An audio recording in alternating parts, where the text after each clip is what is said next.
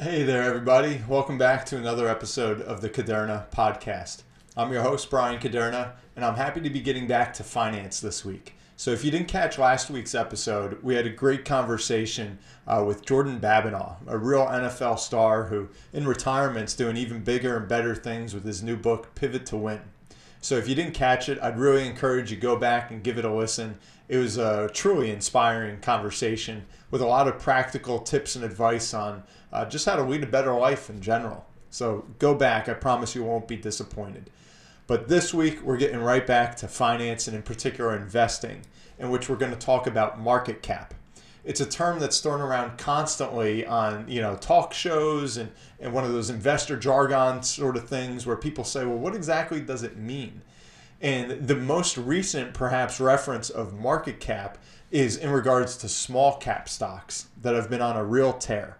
As of the airing of this episode, February 11th, 2021, the small cap stocks are up 16.75% year to date, as represented by the Russell 2000. So they've had quite a month, to say the least. But we're really going to get into what exactly is market cap, what it means to you, and, and what we need to think about uh, as an investor. Is going to require work and time and sweat and toil. If money wasn't an issue, what would I be doing? Don't worry about it. You'll figure it out change is the only constant. The Kuderna Podcast. All right, welcome back, guys. So, what is market cap? Let's just start out with a definition. Market capitalization is the value of a company that is traded on the stock market. It's calculated by the total number of shares outstanding times the share price of that company. So let's take a quick, easy example. Let's assume that we have a company that has 10 million shares outstanding and is currently trading for $100 per share. That company would have a market cap of $1 billion. All right, so it's pretty easy formula, just shares outstanding times share price or market price. So, what are you know the, these market caps? Like, why are they segregating one stock into a particular uh, big cap or small cap? Like, what does all that mean? Let's uh, get into a little of that. The most commonly referenced ones are big cap or large cap stocks, usually referred to in the Dow, the Dow Jones Industrial Average, which is a price weighted index of 30 very large companies. Uh, they're, they're chosen because of their economic impact. Okay. The other index that you know represents large caps quite well, maybe even better, would be the S&P 500 that typically includes 500 of the biggest companies in the world. Now, it's not always the biggest companies, I will say, because there are different factors that go into the selection process and it's actually not always exactly 500 companies. Sometimes it floats a little below or above that figure. Uh, but both the Dow and the S&P 500 are pretty synonymous with large cap or blue chip stocks. Okay, they're the huge brand names that we all know: the Microsoft, Nike, Disney, etc. And what, how do we actually, from a math standpoint, qualify a large cap stock? they're going to be companies that are considered to have a market cap over $10 billion. All right, that's the typical rule of thumb. If it's worth over 10 billion, they're a large cap stock. Now, if we go to the other end of the spectrum, we'll find what are called small cap stocks. All right, these are companies, typically speaking, that have a market capitalization of $300 million up to $2 billion. They're most accurately represented by the Russell 2000. Okay, that's the index typically tagged to small cap stocks. And last but not least, we have that gap between 2 billion and 10 billion, and those are conveniently called mid cap stocks. Okay? So essentially we have three categories here. We've got small cap, mid cap, and large cap. Right? Pretty easy so far.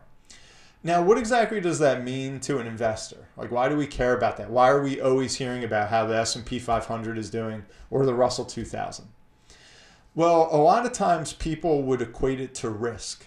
All right. So when they try to determine what are their risk tolerances, usually folks will say, okay, well, large cap stocks, they're enormous. Everybody knows what they are. They must be pretty safe.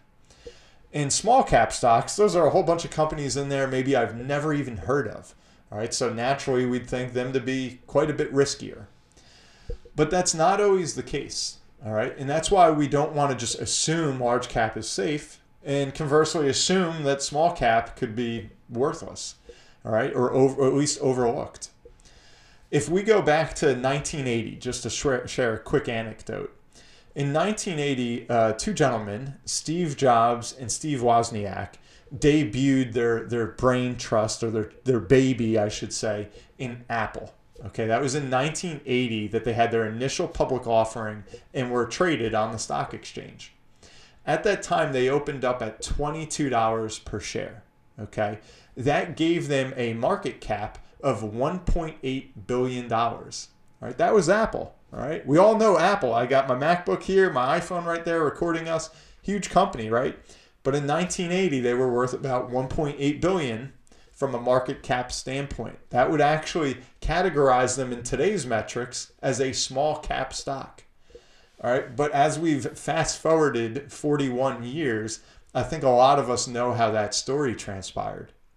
All right, just last year in 2020, Apple actually became uh, worth more, or in the stance of a market cap, had a larger market cap than the entire Russell 2000 combined. Okay, that's the first and only time that's ever happened. All right, just an astronomical figure.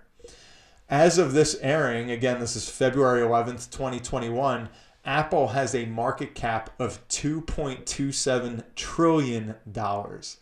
All right, just absolutely enormous. You know, it's hard to even fathom that. All right, but remember what they were back in 1980 a small cap, or perhaps back then considered a mid cap stock. And now they're just a behemoth. Okay. And then on the other side, as we think that large caps are perhaps just risk free or very risk averse, is maybe a better way to categorize how some people feel about it. Let's look not that far back in 2001 at a company called Enron. And I'm sure many of you remember these headlines. So at that point in time in 2001, Enron was actually the seventh largest company in the world. All right, they were huge.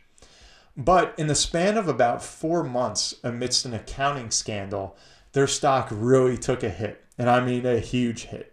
All right, in the span of those four months, they had been trading at a high of, let me quote this really quick, of uh, $90.75 per share. And at the end of those four months, they were trading at just 26 cents a share before eventually going bankrupt. Okay. So just because there's some enormous company that we're all familiar with, a household name, it doesn't mean they're invincible. And just because it's a small cap stock that maybe we're not too familiar with yet, doesn't mean that they should be so quickly overlooked. All right. We need to recognize them for what they are. So, from a risk standpoint, I don't know that one is, you know, accurately called riskier than the other. I think a better characterization uh, would be to identify their volatility. And if we look back at history, let's look at performance and also volatility. Okay. So, according to Stocks, Bonds, Bills, and Inflation Yearbook, small cap stocks, and I quote, returned an average of 12.1% annually between the years of 1926 and 2017.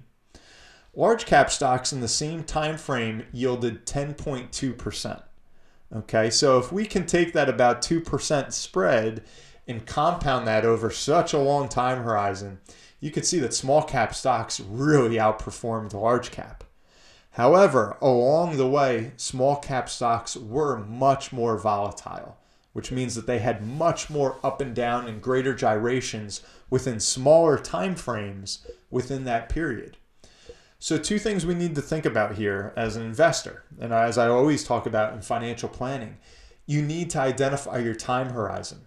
Okay. Averages are just looking at, at that, an average over whatever time frame they decided to select. Okay. What's important to you is the time frame that you were actually invested in that company or within that fund or that sector. All right. Because your average may be way different than this prolonged average that perhaps you weren't able to realize because of that snapshot in time. Okay, so yes, performance is key. We don't want to overlook that without a doubt. But we also have to think that along the way, large caps did by and large have a smoother ride uh, than those investors that just held on to small caps in that same time frame. Okay. So that's a little bit about volatility and averages, which we do have to kind of factor into the mix here. Another thing that we want to look at is market cap is purely dictated by two factors. All right, the shares outstanding and the share price. Okay, so by nature, that market cap figure is constantly changing every day just by virtue of what the stock market's doing. All right, so there's only two ways a company's market cap goes up either they issue more stocks or their share price is going up because investors are hoping that it's going to be a winner and they're buying more and more of it.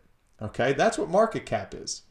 On the other side, another accounting term is called book value. All right, that's something we don't want to overlook either. Book value is theoretically, it's essentially if a company sold all of its assets, paid off all of its debts, whatever was left would be the book value. Okay, so if they said, hey, let's shut the doors, uh, you know, shut up shop, and let's see what's in the register, if you will, that's a company's book value. Okay, that can be very different than the market value or the market cap. All right, so they're not always kind of in sync with one another. That's why if we go way back to the late 1800s and we look at Andrew Carnegie, uh, who I'm reading about right now, a really good story, of course. Uh, if you ever want to check it out, you're a big business guy or gal. Uh, but anyways, Andrew Carnegie at the time had Carnegie Steel, you know, maybe the biggest company in the world. And what he had agreed on with his partners is that should any of them pass away or when they retire, the company could buy back their shares, but they would do so at the book value because the market value of their shares was so astronomical. Car- Carnegie often said that if we were to ever buy back our shares at the market value, it could bankrupt our company. So when they came up with what we today kind of know as like a buy sell agreement, they pegged it to that book value and not you know their their market cap. Okay. Uh, Warren Buffett, you know, many of us recognize as a, a legend in investing. He was famous for looking at both of these and saying, okay, let's try and find companies that have a higher book value than their market cap, right? Which would kind of, in his mind, be what we'd call a discount, all right? Where uh, there, you know, if they were to shut those doors, we know that we could get more money back than what we're just paying in the sense of buying a share of that stock. Okay, that's often where he folds into the mix uh, PE ratios, price to earnings ratios, uh, where Warren Buffett's, and I won't get too much into that today, always said he preferred stocks that had a lower PE ratio, a lower price to earnings, and often along with that, a lower price to book value. Okay, uh, so you got to think about these things when we think of companies that have huge market cap, like I mentioned Apple before, or other ones might be Tesla, Amazon, a lot in the tech space, these are often referred to as growth stocks, meaning that their market cap is so far past what their book value is. We kind of have a lot of what we'd identify as maybe goodwill built into that share price that people are hoping for more and more to come. And so it's not just the value of their assets, but also all that goodwill in a way on top of that has created these just tremendous market caps uh, that drove their you know stock prices, of course, through the roof. So hopefully this gave a, a clearer understanding of what market cap is. Simply, it shares outstanding times share price but it does help represent you know what category a company could fall into and it is true that, you know, it means something to the companies as well. When a company crosses that threshold, that 10 billion mark and becomes a large cap company, or a company goes into the Dow or the S&P 500 even, there's a, bit of a pride, shall we say, that goes along with that. And what that means is that they have much more access to capital, whether it be investors from issuing bonds and debt, or even going to, to banks, lenders, or private equity, they have almost unlimited resources for business expansion. Right. Whereas smaller cap companies, you know, while they're still kind of in that that lower, uh, you know, echelon, they just don't have as much access to capital. That's not necessarily always a bad thing. Sometimes they can be well run organizations that want to stay on the smaller side. Uh, but these are all the things that people need to start thinking about when they decide, you know, do I want to buy one company versus another or to go into a certain mutual fund that's an index tra- tracking the Russell 2000 versus the S&P 500. All right, a, a lot of folks will promote diversification uh, amidst all of those, but you just want to understand what they are. I think that is the key, guys.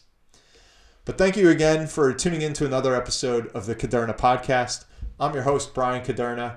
It's been fun. Keep leaving us a good review, keep spreading the good word, and we will see you next week.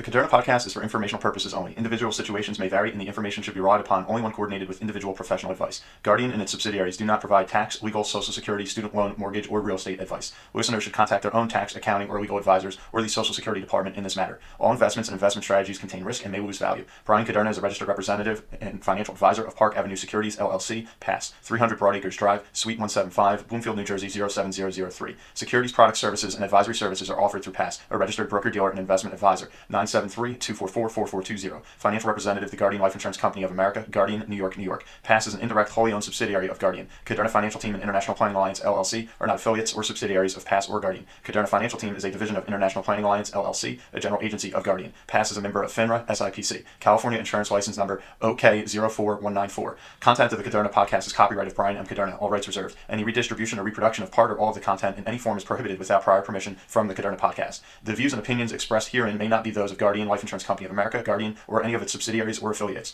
Guardian does not verify and does not guarantee the accuracy or completeness of, of the information or opinions presented herein. Any third party materials referenced cannot be endorsed or verified by Guardian and are used as the opinion of the author.